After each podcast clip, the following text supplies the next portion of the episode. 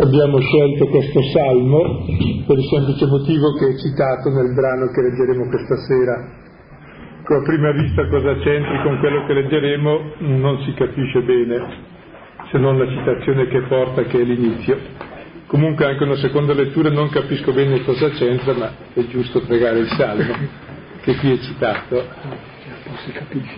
Sì, che cioè tutto è del Signore e perciò che tutto è del Signore è il principio della libertà.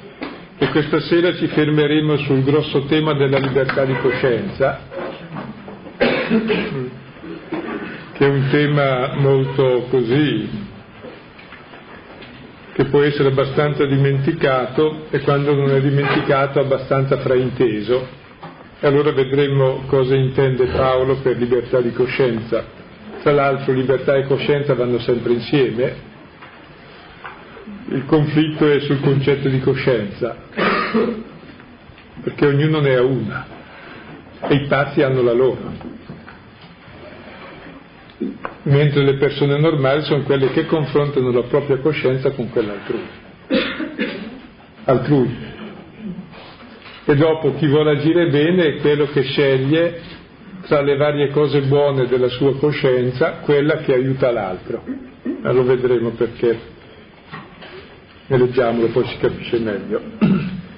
Nella prima Corinti, capitolo decimo, siamo arrivati al versetto ventitresimo, fino al primo del capitolo undicesimo. Tutto è lecito, ma non tutto è utile. Tutto è lecito, ma non tutto edifica. Nessuno cerchi l'utile proprio, ma quello altrui. Tutto ciò che è in vendita sul mercato, mangiatelo pure senza indagare per motivi di coscienza. Perché del Signore è la terra e tutto ciò che essa contiene.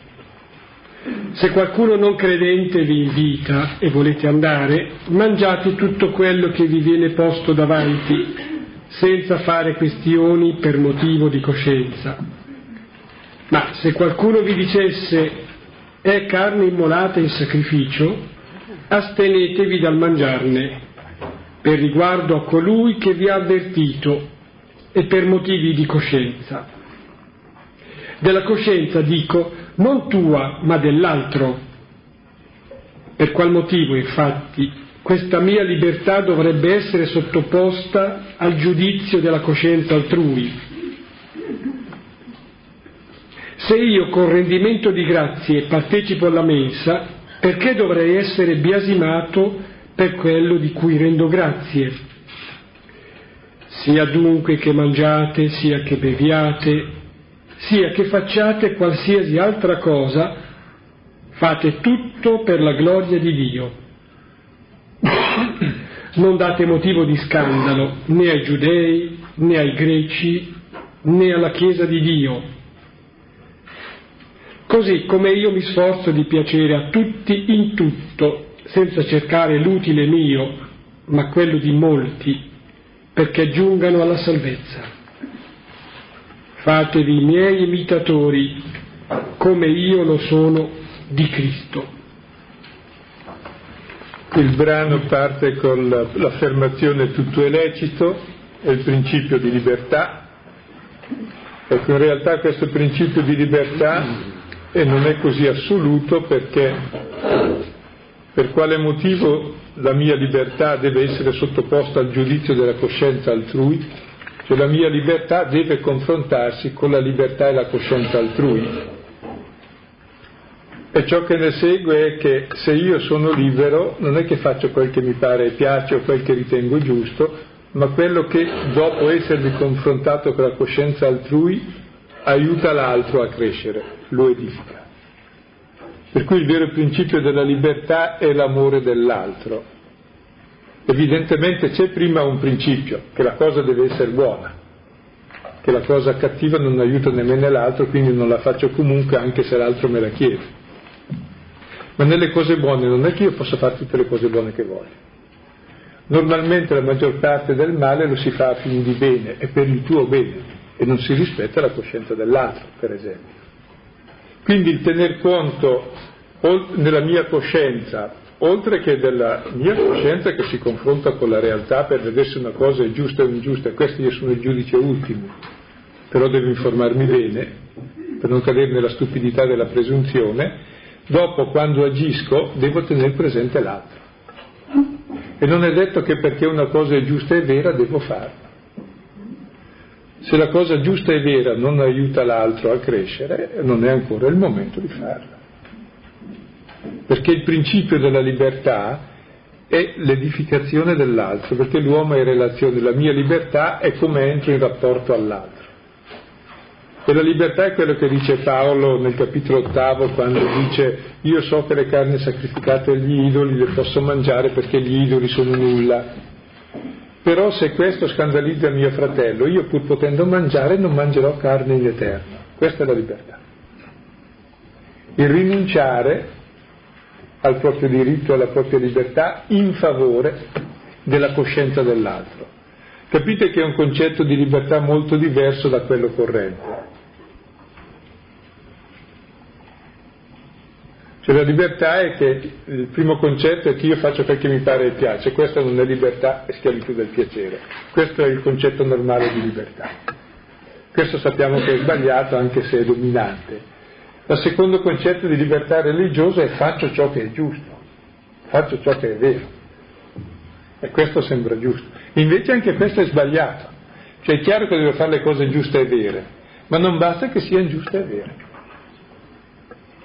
Devo vedere se realmente ciò che io faccio, e il termine di ogni azione in fondo è se edifica, se ciò che io faccio edifica effettivamente l'altro, cioè se aiuta la carità, se aiuta l'amore, se aiuta la relazione positiva, se aiuta l'altro a essere se stesso e a crescere nella verità.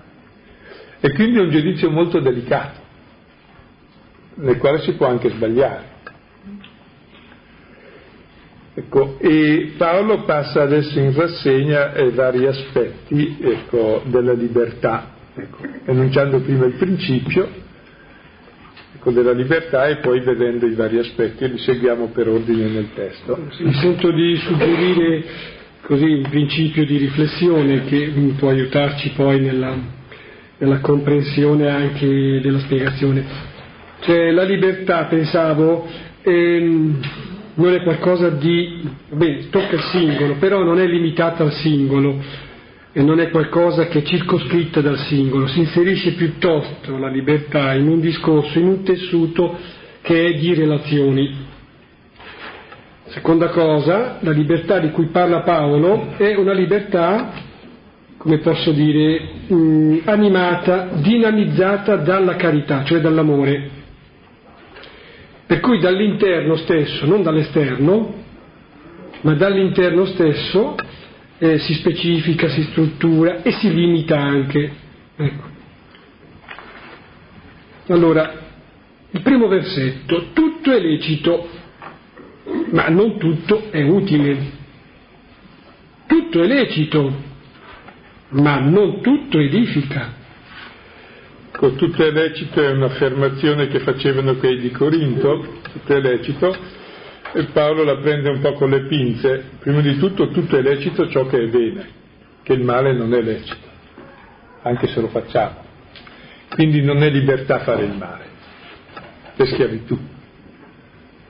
Ecco, questo lo dà già per sottinteso, chiarito prima di questo punto, siamo al capitolo decimo. Quindi in realtà la libertà non è fare qualunque cosa mi venga in mente, è fare le cose buone, quindi tutto è lecito ciò che è bene, non il male. Eppure non basta così, perché il principio della libertà non è ciò che è bene, deve essere bene, ma ciò che è utile, utile all'altro, non utile a sé. Cioè la libertà ha un principio, è l'amore che è il principio assoluto, l'amore è dell'altro, l'amore del prossimo. Se è utile all'altro, cioè lo fa crescere, questo vuol dire utile, lo rende più autentico. Ecco, allora questo è lecito, se no non è lecito, anche se è giusto. Come Paolo dice, per me è giusto mangiare la carne sacrificata agli idoli, però l'altro si scandalizza, quindi non lo faccio. E la libertà è riuscire a rinunciare alle cose giuste perché non sono ancora giuste per l'altro. Guardate che non è una piccola cosa perché, supponete, ehm, certe idee sono giuste, per esempio la libertà, l'idea di libertà è giusta. Se uno non ha ancora la libertà cosa fai? Lo picchi perché non è libero, lo metti in prigione perché non è libero, lo punisci perché non è libero, lo violenti perché non è libero? Rinunci alla tua libertà e aiuti lui a crescere, ti adegui a lui. Questa è la libertà di chi è illuminato. È giusta la fraternità, è giusta la misericordia. Se uno non è misericordioso cosa fa? Gli taglio la testa perché non è misericordioso? E capite che è un discorso che non è banale, perché per esempio sulle idee buone dell'illuminismo, che sono poi le idee cristiane, eguaglianza, fraternità e giustizia, sono state le idee sulle quali si sono commesse le maggiori ingiustizie della storia, proprio sulle idee buone. Sull'idea di eguaglianza si è tagliata la testa a tanta gente per rendere tutti uguali, ma non è grande eguaglianza. Sull'idea di libertà si sono messe in prigione tante persone in schiavitù perché non la pensano come me. Quindi sono, è argomento delicato e poi nel principio allora chi è realmente libero tiene presente nella sua azione il rispetto dell'altro, di ciò che è utile all'altro. Non è questione di doppia coscienza, allora ho una doppia coscienza, cioè fingo, no? Con gli, con gli uni agisco in un modo, con gli altri agisco in un altro. Questo era Maestro Sant'Ignazio che quando mandò i primi gesuiti in Etiopia, che poi non arrivarono se non molto dopo, aveva avuto delle notizie che lì digiunavano molto, dice, ah beh, digiunate anche voi, se poi non ce la fate, mangiate lo stesso di nascosto, ma per non dar scandalo a loro non era per fare la doppia morale, perché è giusto non scandalizzare loro, se loro digiunano da mille anni e voi non siete abituati, digiunate per quanto potete. Poi se proprio non riuscite fate sempre, ma almeno non date scandalo. Quindi non è questione di duplicità di morale di gesuitismo, ma è questione realmente di fare ciò che giova all'altro. Per cui al limite, se un mio atto anche buono scandalizza l'altro, Paolo dice non mangerò mai carne né terra. Quindi il principio dell'utile cioè di far crescere, e subito dopo dice il principio dell'edificare, cioè io con le mie azioni costruisco o demolisco l'altro. E tante volte si demolisce l'altro con la verità. Perché la verità, cioè se metto i fari negli occhi a uno non è che ci vede molto bene. Dico, sa, è luce, quindi ci vedrà bene. No, Tante volte noi la verità la usiamo per puntarla negli occhi all'altro, per dominarlo e per violentarlo in fondo, invece che per aiutarlo a vedere la realtà progressivamente. Quindi proprio dobbiamo, se tu sai, devi ancora imparare come devi sapere. Per cui è pericoloso anche agire in base ai principi. Ho la verità e allora giù come un bulldozer. E spiano tutto con la mia verità. Cioè si usa la verità eh, per far del male. Ed è il male peggiore perché dici, e che male ho fatto? Ho fatto giusto. Quindi capite allora che devo porre un principio alla mia libertà, un principio di alterità di relazione, ciò che giova all'altro. Allora è vera libertà. Se no è libertinismo, sei nel piacere, o sarà anche il problema del liberismo che può essere molto pericoloso. E di fatti andiamo più verso questa linea, cioè si va da un eccesso all'altro un pochino. Il versetto 24 dà una forma di principio generale. Nessuno cerchi l'utile proprio, ma quello altrui. Ecco, in fondo il problema, sotto sotto, noi della verità ne facciamo quello che vogliamo o la usiamo per dominare, cercare l'utile nostro, cioè per l'egoismo, o la usiamo per servire l'altro, cioè per l'amore. Quindi la stessa verità è la cosa più ambigua, dipende dall'uso che ne fai. Non è detto che fare il bene sia bene, Fare il male è sempre male, fare il bene non è detto che sia bene. Dipende da che uso ne fai. E adesso Paolo esamina i vari aspetti, il versetto 25 e 26. Sul 24, così, una riflessione, ma nessuno cerchi l'utile proprio, ma quello altrui. Eh, a pensare bene, in fondo, eh, agendo in modo egoistico, mettiamo ottengo un certo risultato, ma il risultato deriva dall'impegno di una persona sola. Io mi impegno ad attendere a me stesso. Se si attende ad altri invece, eh, descrivo, sono tanti gli altri che prenderanno cura di me. Direi, conviene, no? proprio anche in termini proprio di, così, di numericamente, tante persone si prenderanno cura di me. Cioè, io mi prendo cura di me, di me stesso, egoisticamente, agendo, pensando. E se invece mi metto nella prospettiva dell'altruismo, tutti ci mettiamo nella prospettiva dell'altruismo, ecco che avremo la cura, l'interesse, la comprensione, l'affetto, l'aiuto di tante persone. Cioè voglio dire, è veramente un mondo nuovo rispetto a, al mondo egoistico. Proseguo allora il versetto 25. Tutto ciò che è in vendita sul mercato mangiatelo pure senza indagare per motivi di coscienza, perché del Signore è la terra e tutto ciò che essa contiene. Ecco qui Paolo esamina una cosa già vista prima al capitolo ottavo, sul mercato si vendevano nel, al macello le carni sacrificate agli idoli, per cui c'era il problema le mangiamo o non le mangiamo. Paolo dice mangiatele tranquilli, che gli idoli sono niente, non si può partecipare ai banchetti idolatrici, perché mangiare insieme è comunione. Quindi è comunione con l'idolo e con i demoni. Mentre invece mangiare le carni sacrificate, sì, perché te le prendi, te le porti a casa e loro le hanno sacrificate ai loro idoli, ma i loro idoli non ci sono, non entri in comunione, non fai un banchetto sacrificale, c'è un rito, compri semplicemente della carne, per te è carne, quindi mangiala tranquilla.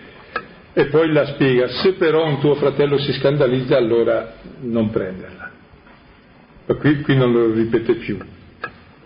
Ecco quindi questa libertà di prendere quel che c'è sul mercato e che vuol dire una cosa molto semplice, anche molto ampia, che forse per noi eh,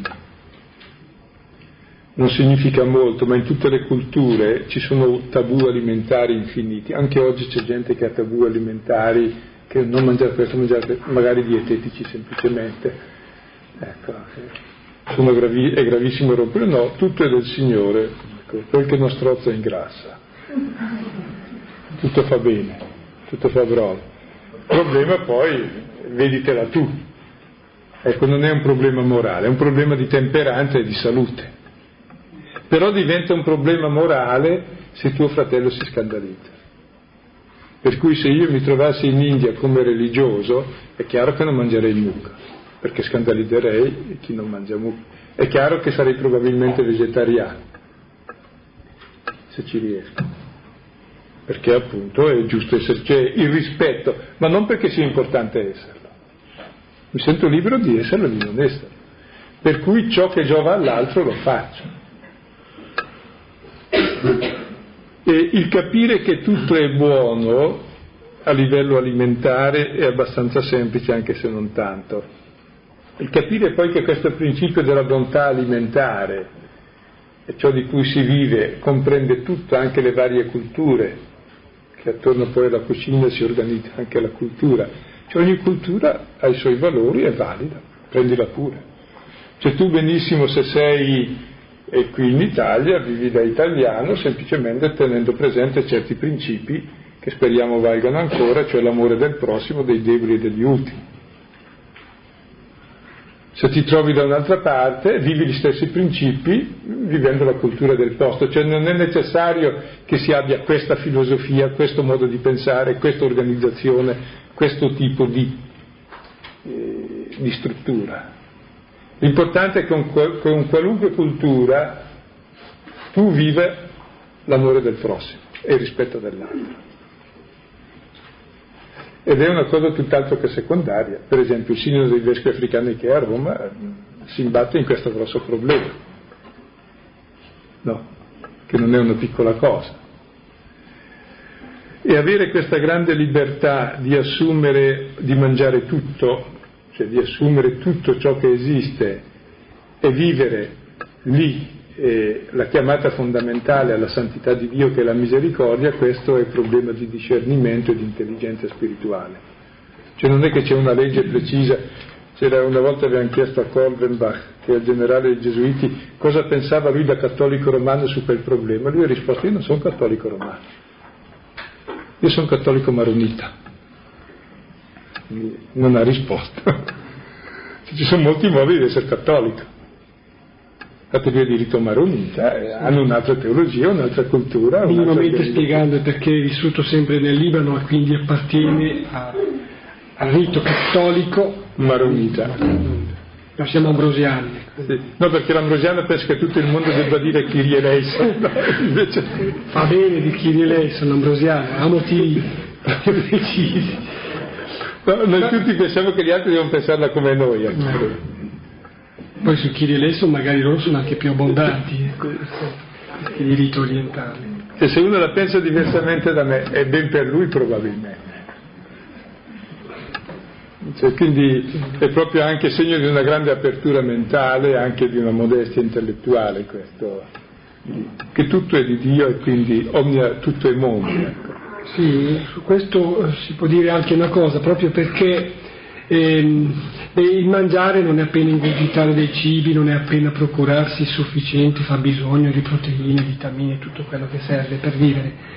Mangiare è anche effettivamente un gesto che implica relazione, in, indica anche, proprio nell'introiettare il cibo, anche una comunicazione vitale col mondo intero. La non, la, la non esclusione di questo o di quello significa anche una forma di comunicazione con il tutto e diventa anche un'affermazione della bontà del tutto, e cioè Dio ha creato tutto bene, tutto è buono. Poi c'è anche il fatto che, sì, essendo tutto quanto di Dio, credo ci sia sotto anche questa persuasione che verrà espressa poi, eh, tutto quanto è di Dio, tutto quanto è nostro anche, noi siamo di Cristo, Cristo è di Dio. Bene, proseguo 27. Se qualcuno non credente vi invita e volete andare, mangiate tutto quello che vi viene posto davanti, senza fare questioni per motivo di coscienza. La prima cosa simpatica è che andavano a cena dai non credenti. Cioè non è che i primi cristiani facessero una setta di puri, di farisei, guai a mischiarsi con gli altri noi dobbiamo essere tra di noi con tutto tra di noi. No, benissimo, andare a cena dai non credenti e cosa bisogna fare? Tutto quello che vi è posto davanti mangiatelo senza fare motivi di coscienza. Cioè, grande libertà. Ecco, questa libertà però ha un limite, che è la coscienza dell'altro, anche se è pagano, perché anche lui ha la sua coscienza e magari tante volte i pagani hanno su noi cristiani una coscienza ancora più rigida. Se tu che sei cristiano non dovresti fare questo, mi frega, lui lo fa e a me, e a me che, lo, che lo ritengo anche lecito non me lo permette. Ecco, difatti è prospettato il caso, il versetto ventottesimo, ma se qualcuno vi dicesse è carne immolata in sacrificio, astenetevi dal mangiarne per riguardo a colui che vi ha avvertito e per motivo di coscienza. Dalla coscienza dico non tua ma dell'altra. Notate il paradosso. Ecco, lui ne mangia sapendo di far del male perché è carne immolata in sacrificio e quindi accusa me che la mangio dicendo fai una cosa cattiva. E lui la mangia sapendo di fare una cosa cattiva. Io la mangerei sapendo di fare una cosa innocua, anzi buona, mangio la carne. Ecco, eppure siccome lui pensa che sia cattiva, devo rispettare anche la sua coscienza. E quindi non la mangio. Cioè rispettare anche la coscienza del pagano, del non credente, È una cosa abbastanza difficile, è un segno anche di grande delicatezza, ma sotto cosa c'è? C'è qualcosa di molto sottile, perché un non credente che ti dice voi cristiani dovreste essere così, vuol dire che è uno che in qualche misura gli sta a cuore, cioè che ha capito qualcosa e gli interessa, se no non starebbe lì a dirmelo. E allora io col mio atteggiamento potrei offendere la sua coscienza che è ancora lì a metà strada. Perché lui pensa magari che ci sia Cristo e ci sia una cosa migliore dei suoi idoli, ma pensa ancora che ci siano gli idoli. E allora io un pochino entrerei a crearle un conflitto inutile, allora dico va bene. Hai fatto l'ipotesi che il, il pagano, mangiando di questa carne, pensa di far male o pensa magari di far bene? Ma eh, se dice a me, pensa che io pensi che di far male. Faccio male io, ma lui pensa di far bene. Io penso di far bene perché sono cristiano e penso che lui fa male a mangiarla. È interessante, cioè tutto il gioco. Cioè, io cristiano penso che lui fa male a mangiarla. Lui pagano pensa che faccio male io a mangiarla perché sono cristiano. E quindi devo rispettare la sua coscienza su di me. Sì, ecco, la sua coscienza su di me. Che interessante. Cioè vuol dire realmente il rispetto del giudizio dell'altro, cioè al di là della... sembra una cosa complicata, in realtà vuol dire che rispetto il suo giudizio agisco in base al suo, non in base al mio.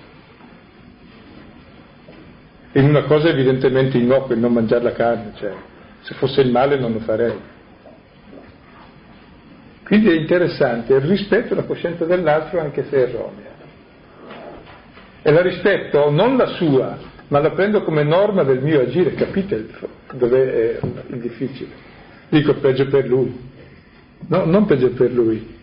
Rispetto la sua coscienza e agisco io in relazione con lui in base alla sua coscienza, non in base alla mia. Perché la mia coscienza è che devo rispettare la sua. capite è una cosa molto delicata e anche molto importante, cioè vuol dire il rispetto della persona al di sopra di ogni categoria e diventa mia norma di agire.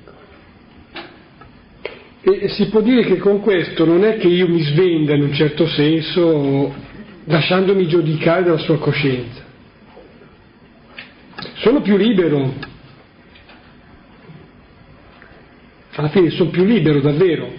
Cioè io so che posso fare così, ma proprio in forza, ecco il motivo, non è la carità, è la carità, è l'amore che rende, che rende liberi.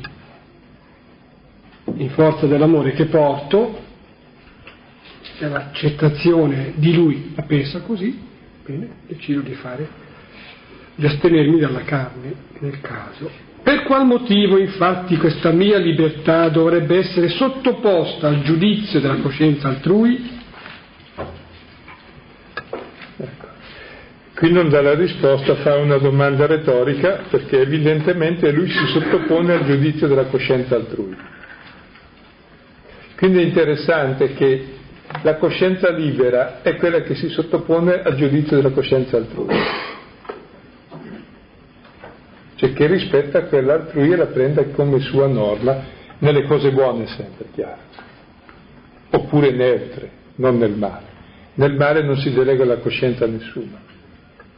Nelle cose buone invece faccio quella cosa buona che l'altro, o neutra, che per l'altro è importante e utile in quel momento.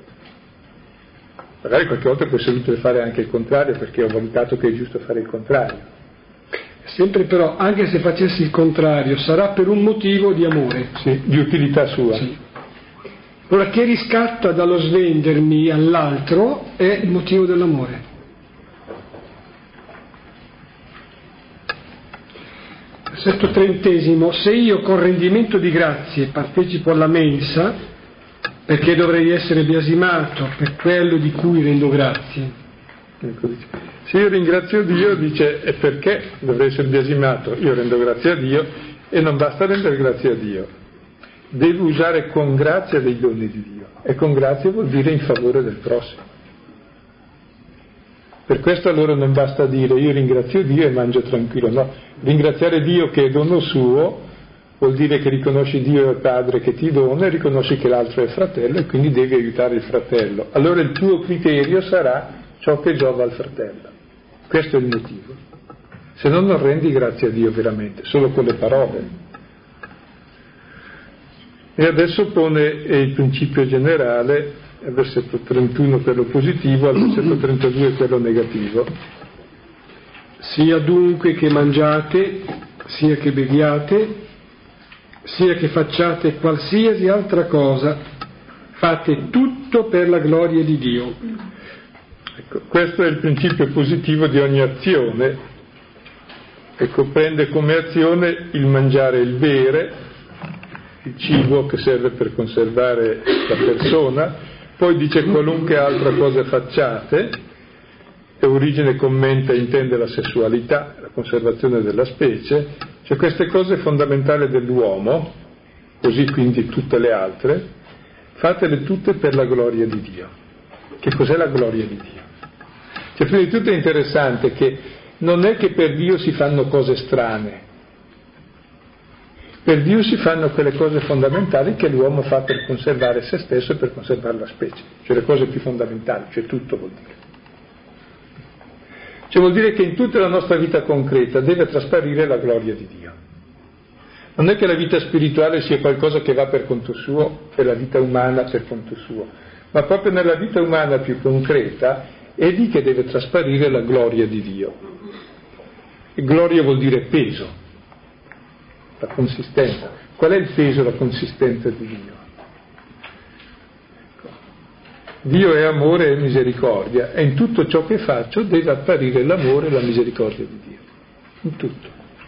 Sia nel mangiare, sia nel bere, sia in tutto il resto. Amore per l'altro. Quindi eh, tanto è vero che il il mio, mangiare non sarà appunto un mangiare animale, ma sarà un mangiare in comunione, in relazione, in condivisione, in fraternità. Tanto è vero che anche la sessualità non sarà una sessualità per conservare la specie, non si sa perché, ma sarà il matrimonio, grande segno dell'amore tra Dio e l'uomo, segno stesso della fedeltà, della gratuità, dell'alleanza cioè per cui assume valore infinito spirituale le cose materiali più concrete che fai, perché appunto del Signore la terra è tutto quanto contiene. E all'uomo è donato di vivere la terra e tutto quanto contiene, e l'universo intero, di vivere tutto questo da figlio di Dio. E questo è il principio allora supremo delle nostre azioni, la gloria di Dio, cioè il suo amore. Ed è il principio della libertà. Libero è quello che agisce per amore e dove in ogni sua azione ecco, traspare non l'egoismo, il proprio interesse, ma l'amore, e l'amore sempre dell'altro. Quindi ciò che giova all'altro, ciò che fa crescere all'altro. Pensavo, eh, dici magari che con questa espressione fate tutto per la gloria di Dio, eh, Paolo sposta il, il centro del discorso No, lo vede in profondità. Ecco, l'ultima cosa è più profonda, quella da intendere allora per primo, la gloria di Dio. Eh, ma è nella gloria di Dio, ed è figurativamente anche bello pensare proprio questo servizio all'uomo, all'uomo che è immagine di Dio, che è manifestazione della gloria di Dio, cioè agire in tutto in modo da, eh, da essere utile da essere edificante per gli altri. Tutto fare per questo. È la gloria di Dio. E tra l'altro mm, tenete presente una, una, cosa che mi sembra abbastanza interessante, Sarà, è capitato a tutti di trovare persone, anche persone di chiesa, che agiscono in base ai principi, ma ai principi giusti. È come in base ai principi giusti si mortificano le persone, si fanno fuori le coscienze, si violenta la gente, perché non ci sta dentro i principi. Ecco, non è stato capito questo discorso che è profondissimo. Il principio è la gloria di Dio, tutto. La gloria di Dio è il suo amore e la misericordia per gli uomini. E questo deve informare ogni nostra azione. Per cui non è il principio che mi norma, il principio lo tengo presente chiaramente, perché fa parte anche questo della valutazione della coscienza, poi dopo oltre il principio che mi dice ciò che è bene e ciò che è male, allora ciò che è male non lo faccio, per quanto mi è possibile, ciò che è bene lo faccio non comodo cum todo modo, lo faccio nella misura e nel modo in cui serve all'altro e se serve all'altro, se no rinuncio anche alle cose migliori. E questa è suprema libertà, cioè libertà di relazione con l'altro costruttiva.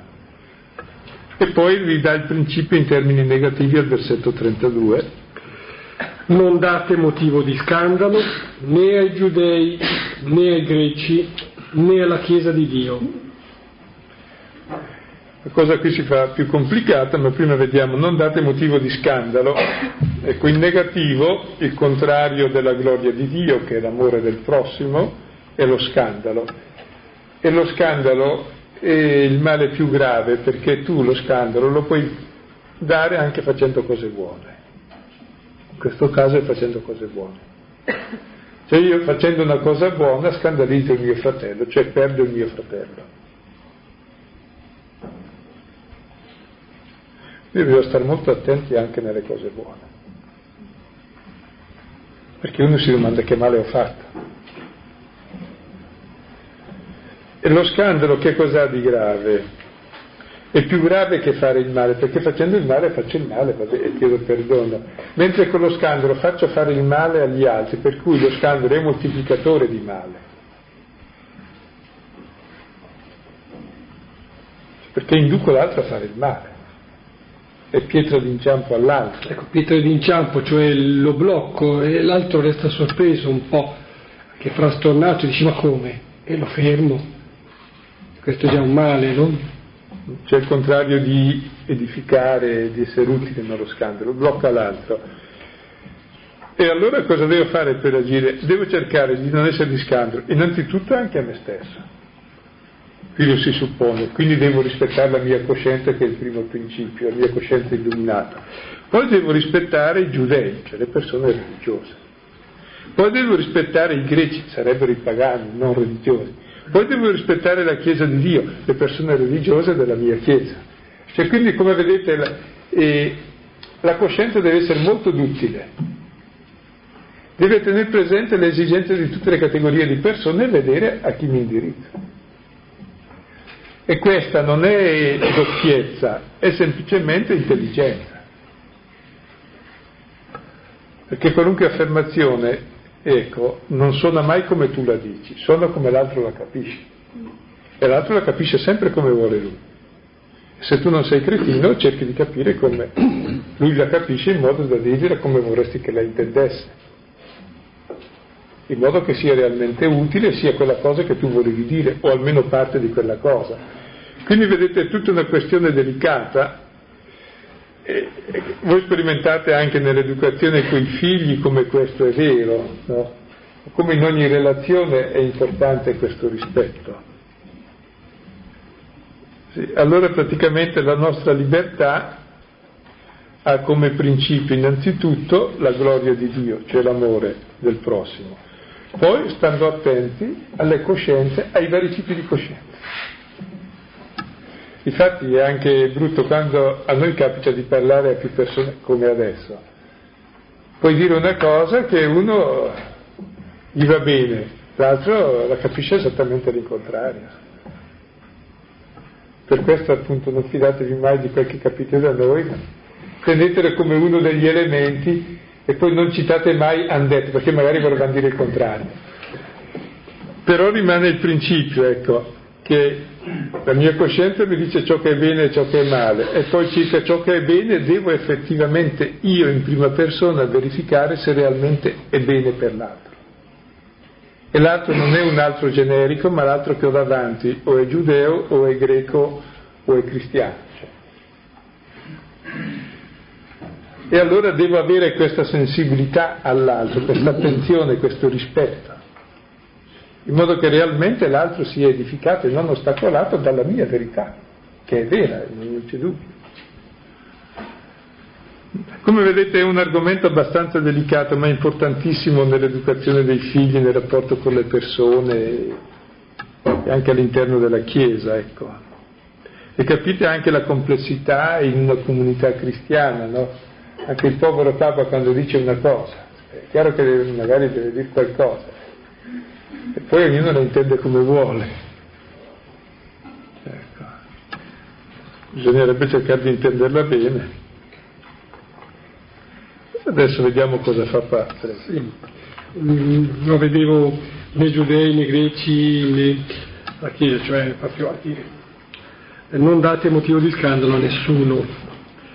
E poi ecco termina allora Paolo con un, un paragone, un paragone esortativo, così come io, ecco, porta l'attenzione su se stesso, non per dire io sono bravo, ma per intendere descrittivamente com'è che si fa, ecco.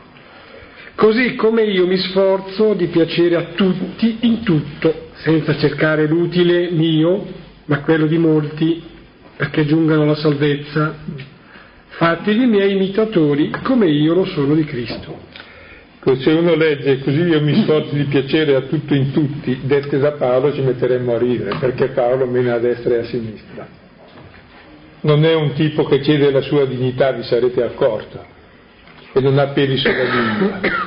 Eppure vi accorgerete che realmente ha una sensibilità di piacere a tutti in tutto, nel senso giusto, cioè di edificare gli altri, non risparmiando anche il rimprovero se è necessario. Quindi non è il principio di piacere perché così sono gradito e... no, cerco realmente in ogni cosa non il vantaggio mio ma ciò che è utile all'altro, sia che all'altro piace o non gli piace sommato. Cioè ha una grande libertà. E ha un fine, perché l'altro giunga alla salvezza. Quindi ciò che Paolo ha come fine, come suo piacere, è che l'altro realmente giunga alla salvezza, giunga alla sua verità, alla sua identità.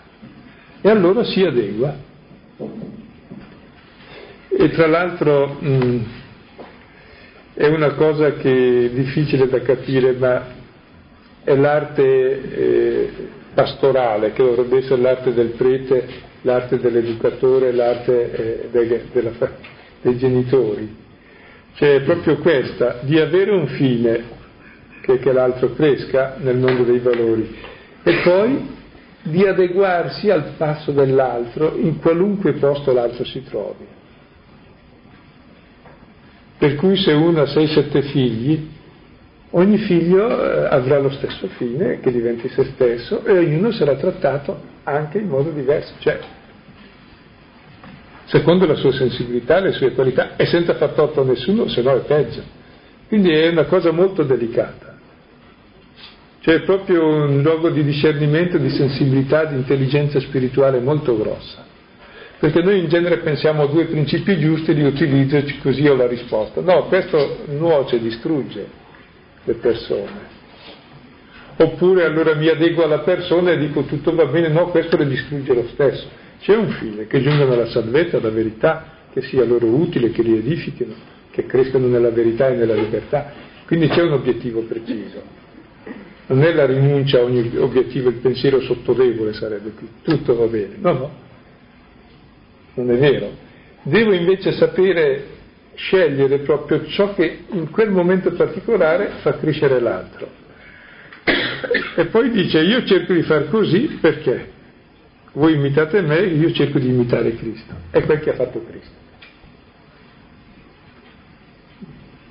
E ha cercato appunto, si è fatto servo di tutti perché tutti giungessero alla verità. E tra l'altro è interessante, se voi guardate gli incontri di Gesù nei Vangeli, con la Samaritana, con varie persone, sono un, una, un modello di quest'arte che aveva Gesù di entrare con ogni persona proprio nella sua situazione, nel suo livello, di portarlo da quel punto alla verità che poteva raggiungere. E questa è la vera arte ultima, direi, eh, de- della sapienza di vita, ecco, nelle relazioni con gli altri dove non c'è nulla di definito è tutto sempre da inventare, come vedete. Però qui vengono posti i principi. eh, aggiungo, ehm, è proprio mh, mettersi nella situazione dell'altro, non confondersi con l'altro, ma mettersi in una situazione di empatia dell'altro. Sto pensando proprio alle ultime battute, mi è venuto in mente che eh, se ricordate eh, il discorso della controversia raccontato nella lettera ai Galati anche, di Paolo con Pietro, eh, potrebbe essere proprio impostato su questo. No? Paolo si mette nella situazione dei pagani che restano sconcertati da un comportamento di Pietro. Pietro poteva benissimo anche fare quel che ha fatto, ma cioè lui eh, con eh, i giudei, giudaizzanti si atteneva a certe regole. Eh, e stavano sconcertati i pagani. Ecco, Paolo si medesima nella loro situazione e vede questo comportamento come, come scandaloso, cioè che inceppa, blocca e reagisce. Credo che allora esponga eh, delle soluzioni, delle linee di soluzione, dei principi, però li vive anche, li ha già vissuti anzi Paolo. Allora magari in sintesi i vari punti della, di questo brano, tutto è lecito, non tutto è utile, che il principio della mia libertà è l'utile e l'edificazione dell'altro. Ecco, la libertà non è indiscriminata ma ha un principio preciso. Prendete Galati 5, 1, 15, dove parla della libertà che ha come norma l'amore dell'altro, oppure Romani 13, 8, 10, il principio della libertà è la legge. Chi agisce contro la legge non è libero uno che uccide non è libero, tanto è vero che lo si mette dentro. Ecco, dopo il secondo aspetto, il secondo aspetto al mercato mangiate tutto perché tutto è del Signore, cioè tutto è mondo, tutto è buono in sé, prendete Marco 7, 14, 23.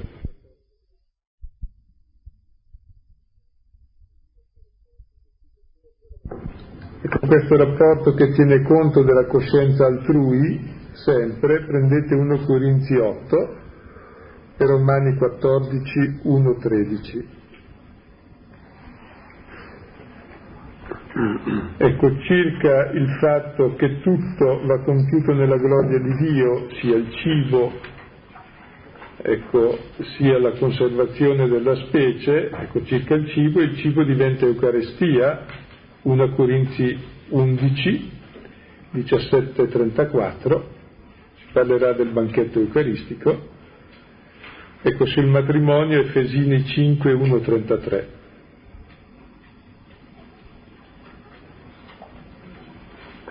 Efesini 5, 1, 33. Ultimo punto circa l'imitazione, e Paolo si pone come modello, è interessante la storia del modello perché è più importante di quel che pare. L'uomo agisce sempre in base a modelli più che in base a principi e teoremi. Agisce in base a quel che vede. Quindi bisogna stare attenti davvero, senza pretese, ma una coerenza. Cioè non si può mandare a messa i figli e non andare.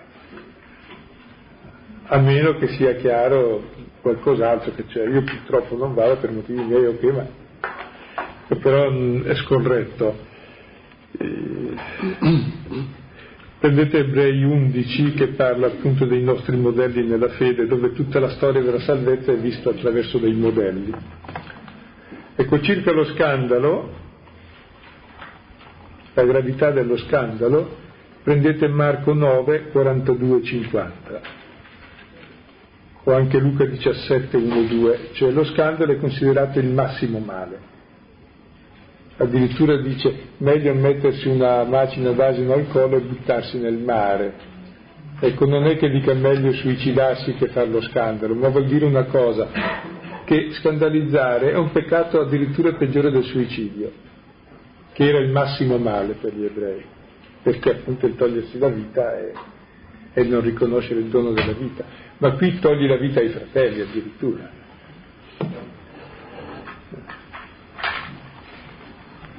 Ecco, interrompiamo e magari poi vediamo insieme. L'utilità dell'altro, fatti sentire. Mentre, mentre si leggeva, diciamo un po' anche discernimento ci vorrebbe per riuscire veramente a fotografare almeno in un istante la situazione dell'altro. Però, però poi mi venuto in mente che basta avere due occhi per l'altro e non uno per l'altro.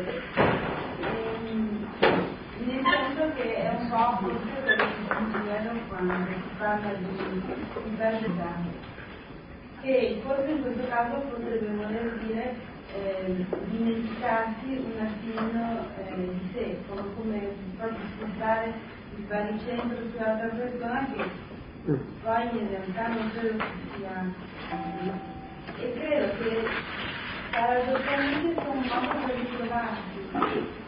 Perché io penso alle persone poche che, che mi vengono in mente e che sono riuscite a effettuare questo spostamento e, e, le penso con delle qualità di robustezza, proprio anche di, di, di immagine anche di, di forza, di, serenità anche nei momenti delle avversità che non me ne fanno pensare come persone che si sono perse ma come persone che si sono ritrovate. Ecco, quindi forse però è come quando uno stava in piscina bisogna fare un salto c'è un momento in cui si è un attimino del vuoto.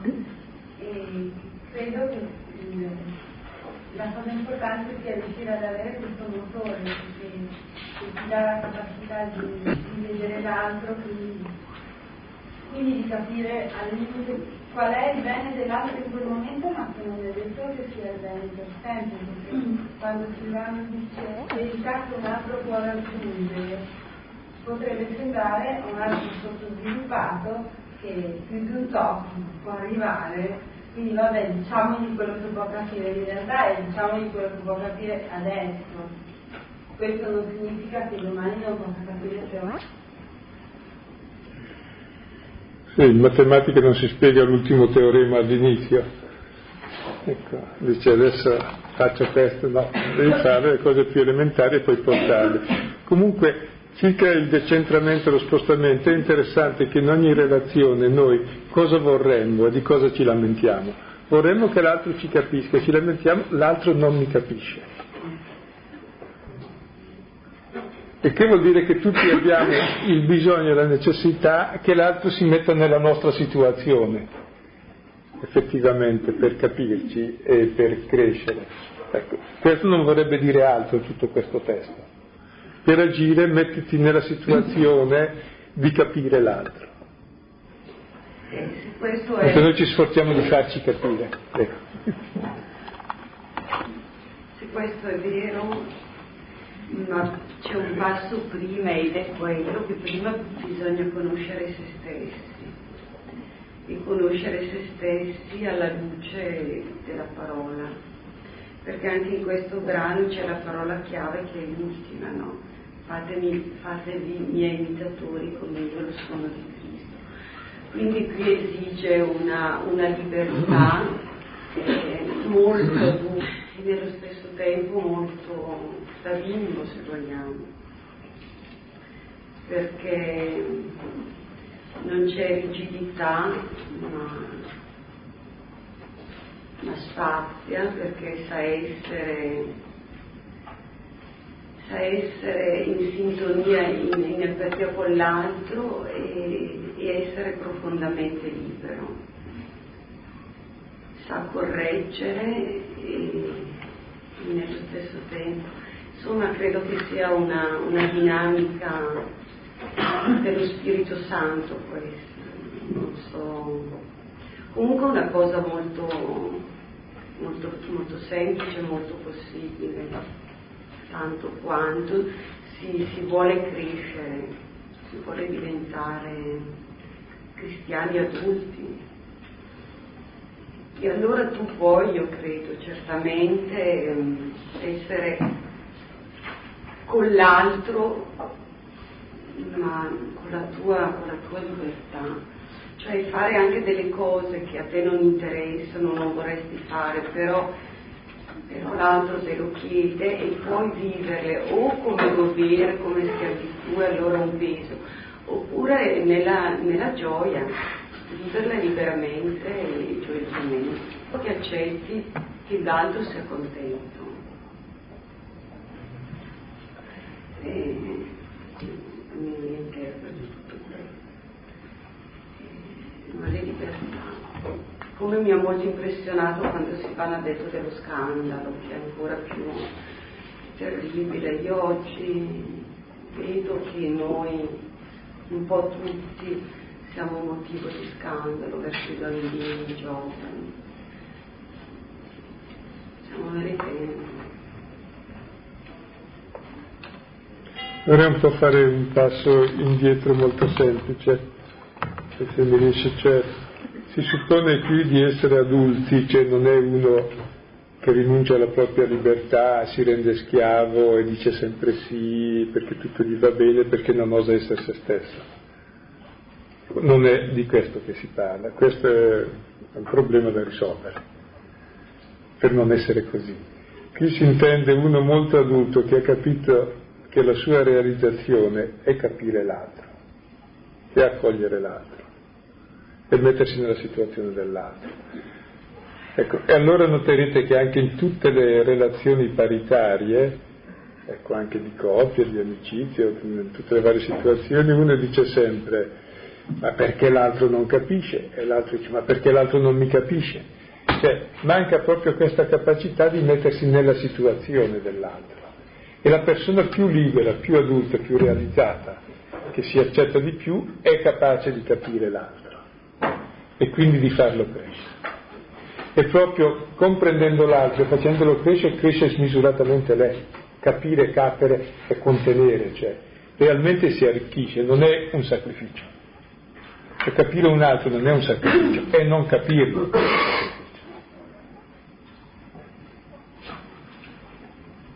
È realmente una vera ricchezza, ecco, voglio dire.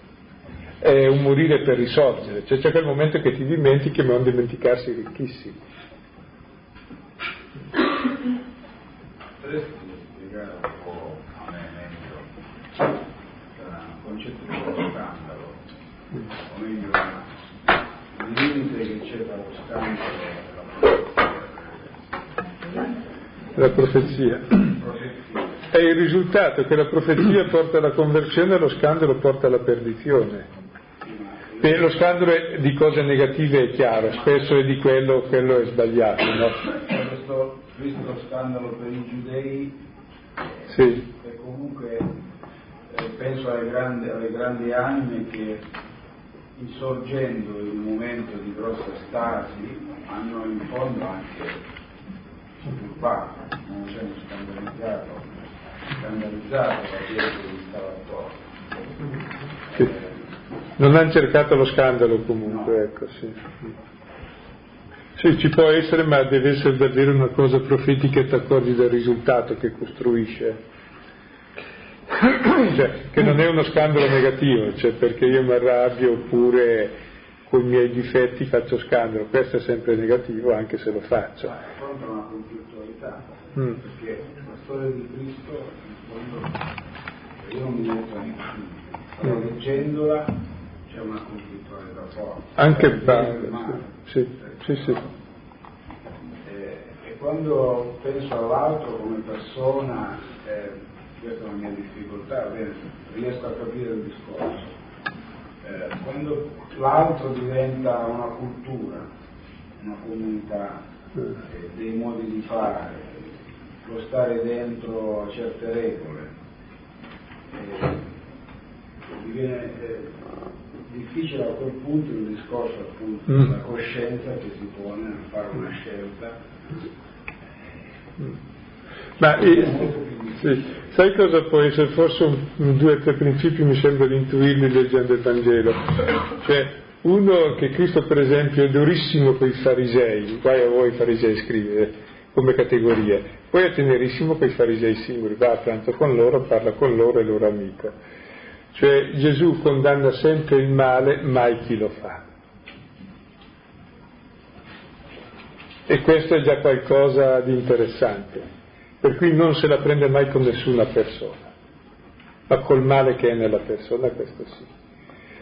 Questo lo puoi fare nella misura in cui accetti e ami la persona, quindi viene a essere un gesto effettivamente di misericordia anche questo tipo di scandalo, non un gesto di ira o di vendetta, no, in qualche misura, perché io la verità che non ce l'hai mi vendico buttandotela lì.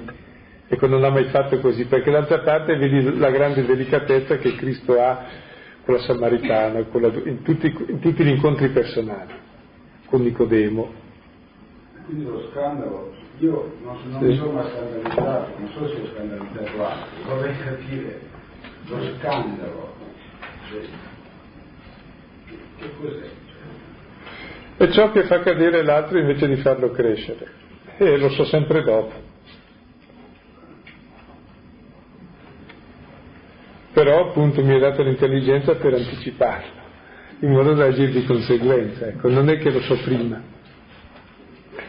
Mm, io partivo dalla, dalla profezia, che dici un annuncio profetico, una denuncia anche profetica. Credo che sia da definire come un servizio, anzi un grandissimo servizio, quindi deve ispirarsi alla carità.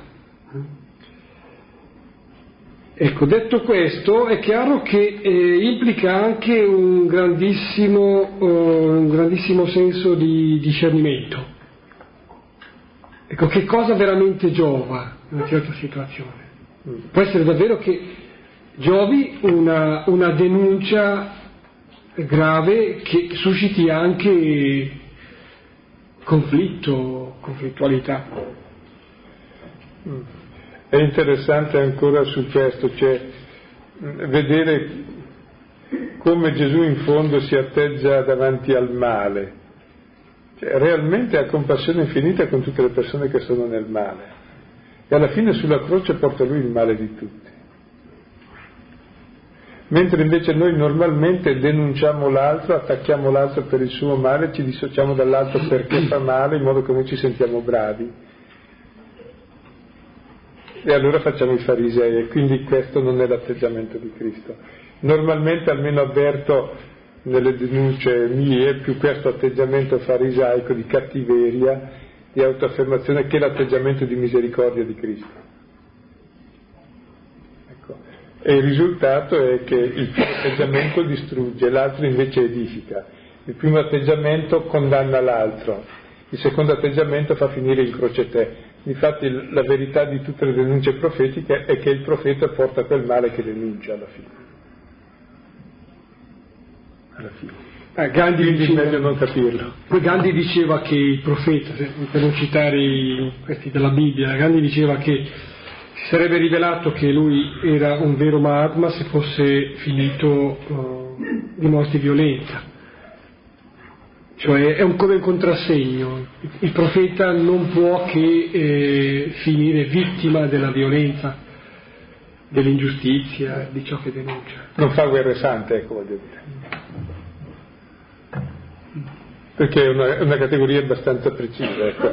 Tra il profeta che diventa servo di Dio e dei fratelli e il profeta che fa la guerra santa, ecco, è lì il discernimento, lo si capisce.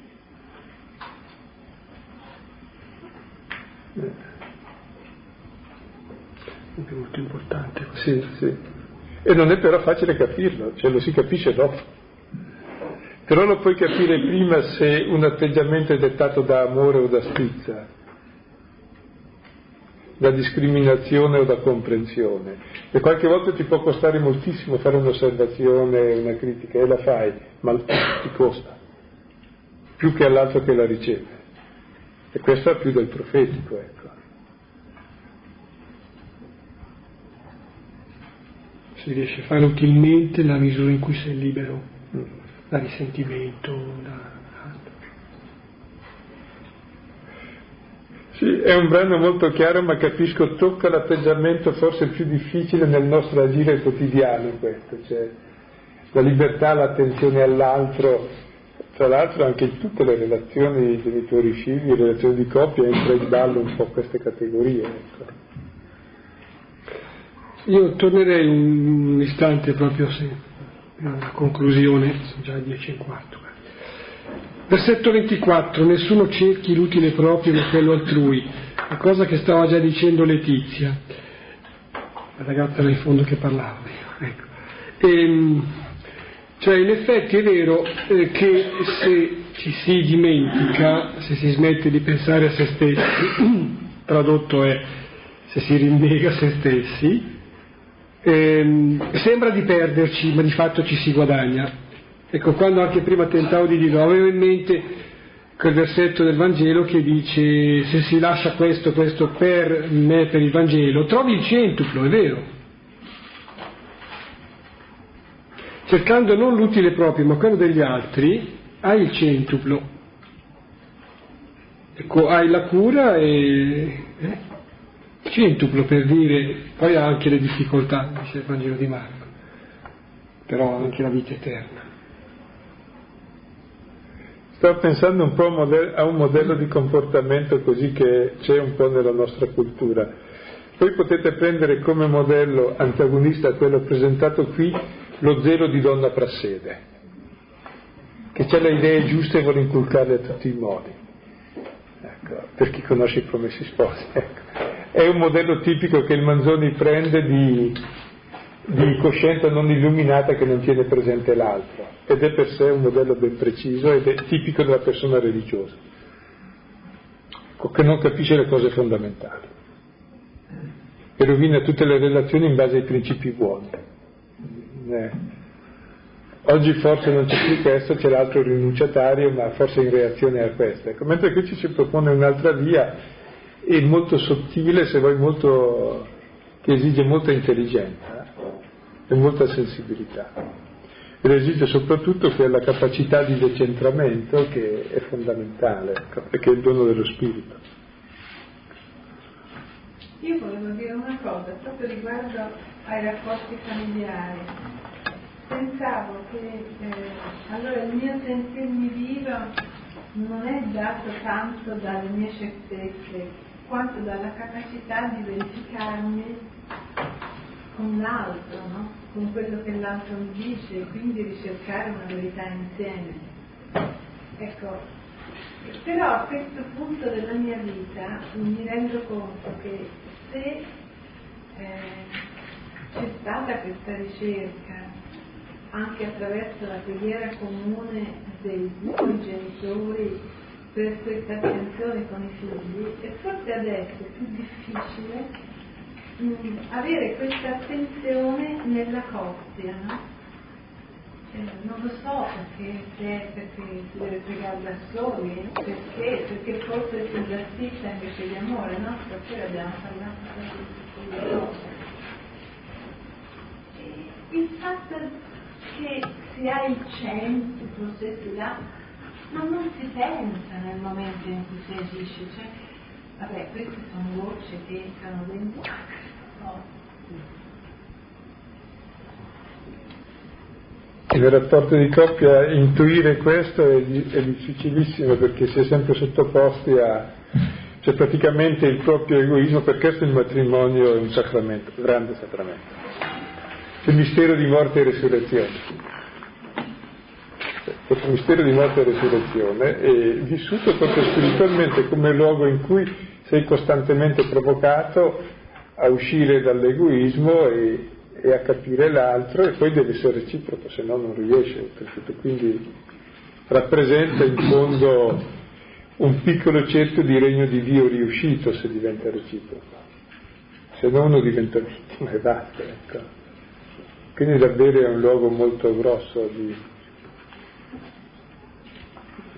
è difficile di applicazione di questo. Sì. Comunque uno capisce che il matrimonio è davvero via di santificazione, ecco. È molto buono, ecco. Come ogni relazione. Cioè non è che la santità sia qualcos'altro rispetto alle relazioni, quella più stretta è quella dove più appunto eh, la sfida è grossa. che le altre persone le vedi quando ti senti abbastanza buono, se no poi senza. Infatti quando telefoni perché vuoi parlare insieme, magari chi riceve non avrebbe voglia in quel momento, ma tu almeno che telefoni o quando vai a trovare, ecco. Mentre invece il trovarsi sempre è, è impegnativo ed è bene, ed è bene, fa crescere. Quindi vedere in termini molto positivi la cosa, ecco. Concludiamo.